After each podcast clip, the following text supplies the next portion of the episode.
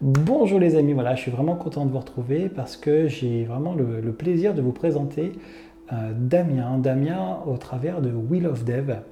Euh, alors, quand je parle de Wheel of Dev, je dois parler également de toute l'équipe qui est derrière et ils ont décidé de relever un défi vraiment important qui est celui de casser les codes euh, du recrutement dans le domaine de l'informatique. Tout simplement parce que c'est à l'origine des développeurs qui ont créé une plateforme pour les développeurs. Alors, euh, quand j'ai vu ça, j'ai voulu en savoir un petit peu plus, aller gratter un petit peu le vernis. Et voilà, j'ai rencontré des gens euh, vraiment euh, au top, avec des concepts qui m'ont vraiment plu. Alors, j'ai décidé d'interviewer Damien et de, de, lui demander quels sont les conseils qu'il peut nous apporter aujourd'hui dans le monde du développement informatique en ce qui concerne le recrutement, mais également les conseils qu'il peut donner à quelqu'un qui souhaite démarrer dans les métiers du digital.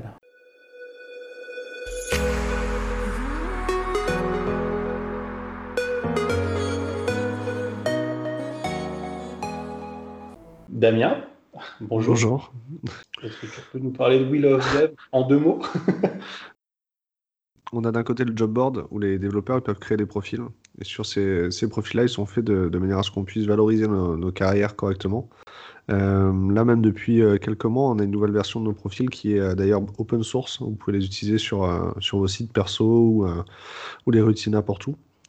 le projet sur GitHub, il a fait 1300 stars la première semaine et il en fait encore des stars. Il a vraiment beaucoup de succès. Il y a des gens partout dans le monde qui utilisent le profil qu'on utilise en prod. Ils l'utilisent chez eux, sur leur site web, etc. Ils l'ont rehosté. Donc je suis assez content de ça. C'est top ça.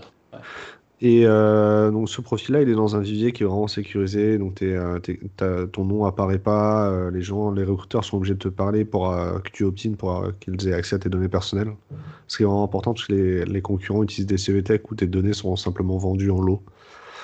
Mm. Et ça, c'était important pour moi d'avoir une autre façon de créer du contact avec les qui ont une CVTech. Et en fait, au bout d'un moment, on s'est rendu compte que la meilleure façon d'avoir des inscrits dans notre vivier, c'était de, de donner envie aux développeurs de rencontrer les entreprises mm. et donc d'être candidat pour celle-ci. Ça, c'est la marque employeur et c'est à ce moment-là qu'on a commencé à faire la marque employeur. On a fait les pages entreprises, les annonces. Et aujourd'hui, on va même dans les entreprises pour tourner des interviews avec les développeurs qui vivent là et qui travaillent là pour comprendre pourquoi ils sont heureux et pourquoi l'entreprise contribue à leur bonheur. Et les, en fait, les données des utilisateurs chez nous, elles sont basées sur euh, le format JSON résumé.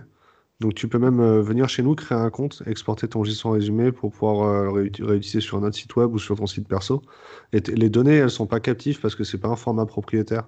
Ça, c'est important pour nous, tu vois, donc d'avoir un format ouvert. Donc, tu as des développeurs qui vont venir créer un profil juste pour exporter leur, euh, leur JSON résumé et le réutiliser ailleurs en dehors de, de Ils n'utilisent pas le profil pour rencontrer des boîtes tout de suite, par exemple.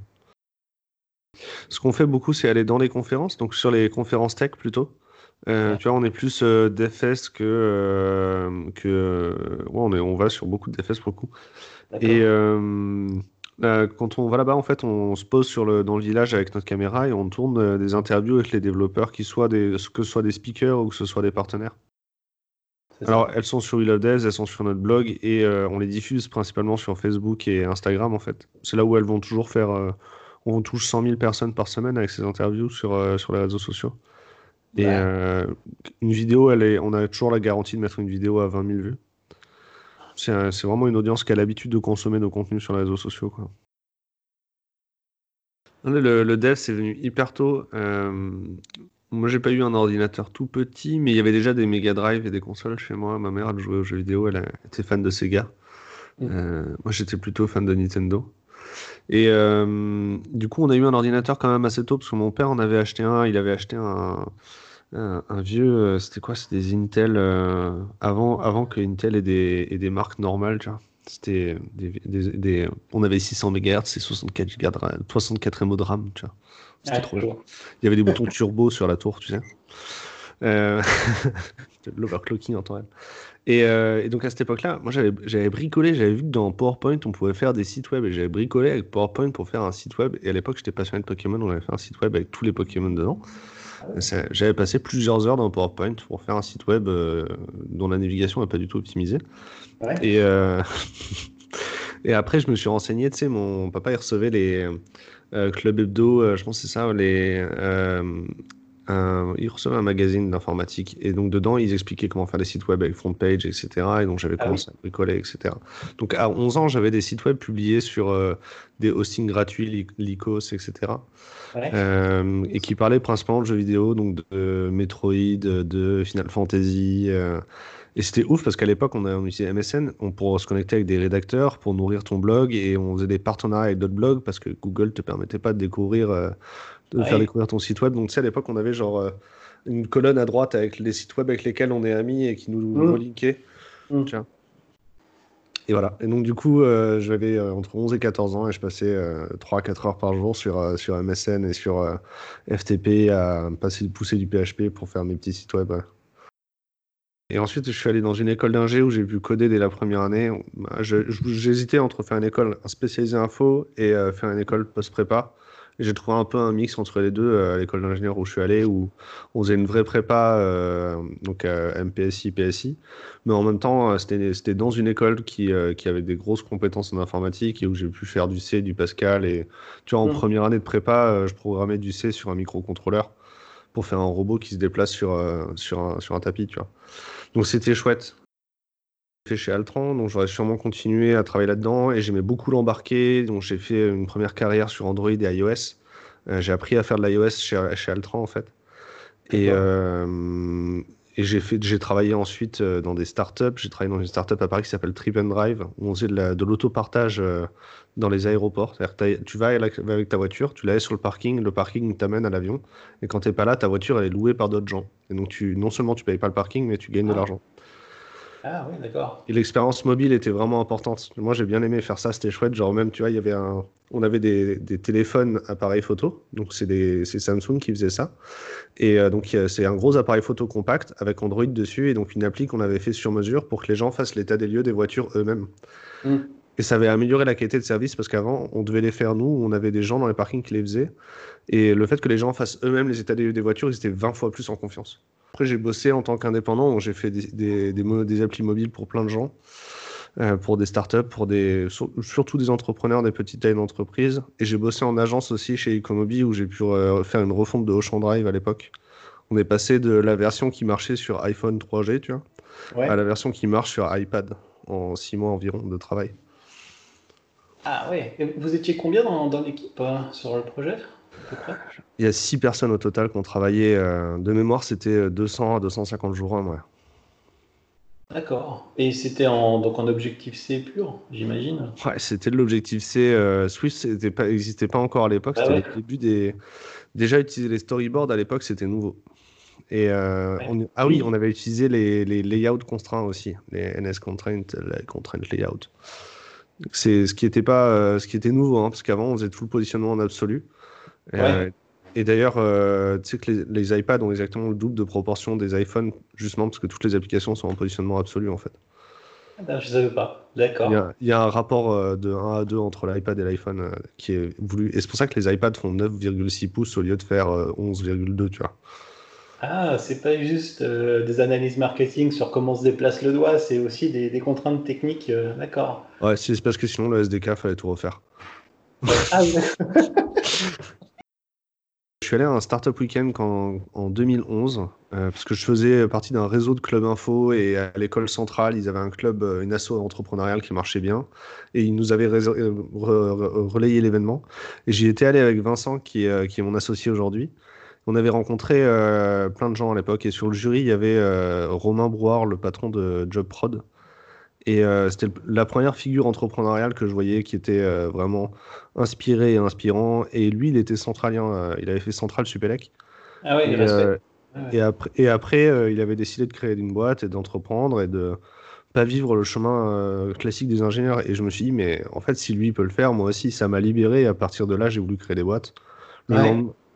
le lendemain, je suis retourné à mon stage et euh, c'était pas intéressant ce que je faisais. Donc le mardi matin, je suis venu au bureau, j'ai dit au patron, en vrai, euh, ça sert à rien mon stage, j'ai l'impression que je pourrais être plus utile ailleurs. euh, ça te dit, on arrête la convention de stage. Quoi.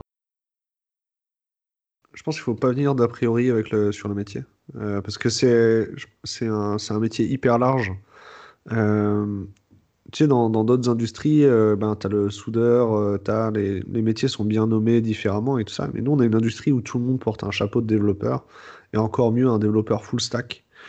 Euh, mais en vrai, il faut bien garder à l'esprit que ben, un développeur qui fait du front, qui fait du web, il peut être plus créatif, plus sensible aux, belles choses. un développeur qui fait du back, il sera peut-être plus pragmatique, il préférera peut-être plus l'algorithmique. Les, les, ingénieurs qui, qui, posent des systèmes, qui construisent des, qui installent des, des, gros systèmes de scalables ou qui font du système in, ben, peut-être qu'ils aiment plus les choses réfléchies, théoriques. Euh, j'ai un copain qui bosse euh, dans des data centers. Lui, ce qu'il aime bien, c'est euh, assembler des armoires, réfléchir à comment on va refroidir des processeurs, etc. En fait, l'informatique, c'est tellement de métiers différents que je suis assez convaincu qu'il y a de la place pour tous les types de personnes, en fait. Et, et surtout que. Vois, par exemple, j'ai vu quelqu'un qui, qui, était chimiste et qui s'est reconverti vers AS400 parce que à Pôle emploi, on lui a dit que AS400 c'était plus facile quand tu étais chimiste, tu vois. Alors que lui, en fait, ce qu'il aime bien, c'est faire du PHP et du web, tu vois. Mmh. Et l'industrie, elle est suffisamment grande et euh, elle est suffisamment grande pour que tu fasses quelque chose qui te plaît, en fait. Et donc, c'est important de se dire, voilà, on a tous une zone de confort, on n'a pas, besoin, on pas besoin de se contraindre. Et il faut aller à l'endroit où, ça nous plaît, parce que c'est comme ça qu'on a. C'est en faisant quelque chose qui nous plaît qu'on va apporter le plus de valeur à l'entreprise, et donc les entreprises, elles valorisent ça. Si, si ça se voit qu'on est contraint à faire quelque chose qui nous plaît pas, on va avoir du mal à trouver du travail, parce que l'entreprise, elle va comprendre qu'on n'est on pas dans nos zones de confort, on n'exprime pas le plus de notre potentiel. Mmh. Donc ça va ensemble, l'entreprise, elle veut que vous soyez heureux, parce que c'est comme ça que vous allez apporter de la valeur, et donc chercher ce qui vous plaît vraiment, et tous les types de personnes vont trouver un truc qui leur plaît dans l'informatique. En fait, c'est hyper français d'avoir réservé le métier d'ingénieur, euh, le métier de développeur à des ingénieurs ou à des gens très formés aux sciences, en fait. Mmh. Euh, alors qu'en fait, on a un métier qui est hyper artisanal, euh, où la transmission par les pairs, elle est hyper importante. Mmh. C'est-à-dire que, ben, on est, nous, je vois ça plus comme une forme de compagnonnage. au final, on apprend encore mieux en faisant, on apprend encore mieux en faisant avec quelqu'un qui nous explique comment faire. Mmh. Et c'est pour ça que tu vois beaucoup de développeurs qui s'estiment autodidactes alors que mm. tu en as, euh, j'ai vu des gens qui ont fait les arts et métiers et pourtant tu leur demandes comment ils ont appris à coder, ils vont dire autodidacte, tu vois. Mm. Et c'est ça qui c'est un peu à ça que je voudrais revenir, c'est que voilà, bah, en vrai tout le monde peut apprendre le métier, l'important c'est de faire et c'est d'apprendre avec des gens qui nous aident à faire. Et euh, c'est pour ça aussi que c'est important de trouver des entreprises où on, est accompagné, on est entouré pour apprendre et que, par exemple une, des grosses boîtes ça peut être génial parce qu'il y a toujours quelqu'un qui peut t'expliquer ou t'apprendre quelque chose, tu vois. Euh, mais c'est aussi aux gens qui sont dans les postes, tu vois, et qui gèrent les équipes d'arrêter de regarder, euh, de regarder le CV, de regarder la formation avant, parce qu'en fait, n'importe qui peut avoir des compétences incroyables, quoi. c'est clair. Tu vois, par exemple, la, manipulation de tableaux en, en, PHP, je trouve ça mmh. relativement euh, Enfin, c'est pas, c'est pas que c'est complexe, hein, mais c'est que c'est une gymnastique du cerveau. Si tu me demandes d'en faire toute la journée, je vais être fatigué, je vais pas y arriver, je vais galérer et tout. Et on a vu en entretien euh, une personne qui sortait de l'AFPA et en fait, il avait passé beaucoup de temps à bricoler des sites web en PHP avec des jeux euh, type jeu de la vie, etc. pour faire du jeu de rôle. Et il manipulait les, tableaux en PHP, mais super bien. Un truc incroyable, quoi. On lui a fait faire des tests techniques, il, est, il ponçait le sujet, tu vois. Et en fait, c'est ça, c'est, que d'un côté, il y a de la connaissance il y a une capacité de raisonnement, ok, peut-être, pas toujours, hein, pas, tout dans les, pas dans tous les métiers, mais c'est surtout une gymnastique du cerveau, de l'entraînement, une capacité en fait à, comprendre et à s'approprier des raisonnements et à les faire tous les jours, tu vois. Et ça, euh, ça nécessite pas d'avoir fait euh, bac plus 5 et d'avoir des niveaux de théorie incroyables. Quoi. tout le monde peut apprendre à faire du CSS, à faire du Flexbox. D'ailleurs, mmh. moi, je fais mal du Flexbox. Je suis sûr que tout le monde peut apprendre à faire du Flexbox mieux que moi même, tu vois, dans comment on gère nos projets. Euh, on, construit des murs et des séparations entre les AMOA, les fonctionnels et les devs, tu vois, comme si euh, s'il y avait encore des gens qui croyaient à la, à la méthode Silver Bullet, euh, comme si on pouvait faire des schémas UML et puis ensuite on l'envoie en Inde et puis il y a des gens qui, qui font le code, tu vois. En fait, c'est pas ça le métier de développeur. Le métier de développeur, c'est de comprendre le métier et de le transcrire dans un logiciel qui rend service au métier, tu vois. Voilà, alors rendre service, j'espère que c'est ce qu'aura fait cette vidéo avec tous les précieux conseils qu'apporte euh, Damien. Euh, vous pouvez retrouver la vidéo sur le blog coder pour changer de vie.com, mais également le podcast. Vous pouvez également télécharger mon guide qui s'appelle Guide d'un ami pour démarrer une carrière de développeur en six étapes. Voilà, je l'ai fait avec beaucoup d'amour, de l'humour et avec cœur. Je pense qu'il pourra vous apporter beaucoup de choses si vous voulez faire une carrière de développeur informatique. Et même si vous êtes développeur, je pense qu'il peut vous apporter quelques clés pour aller un petit peu plus loin. Voilà, je vous dis à très bientôt et je vous remercie pour tout votre soutien. Ciao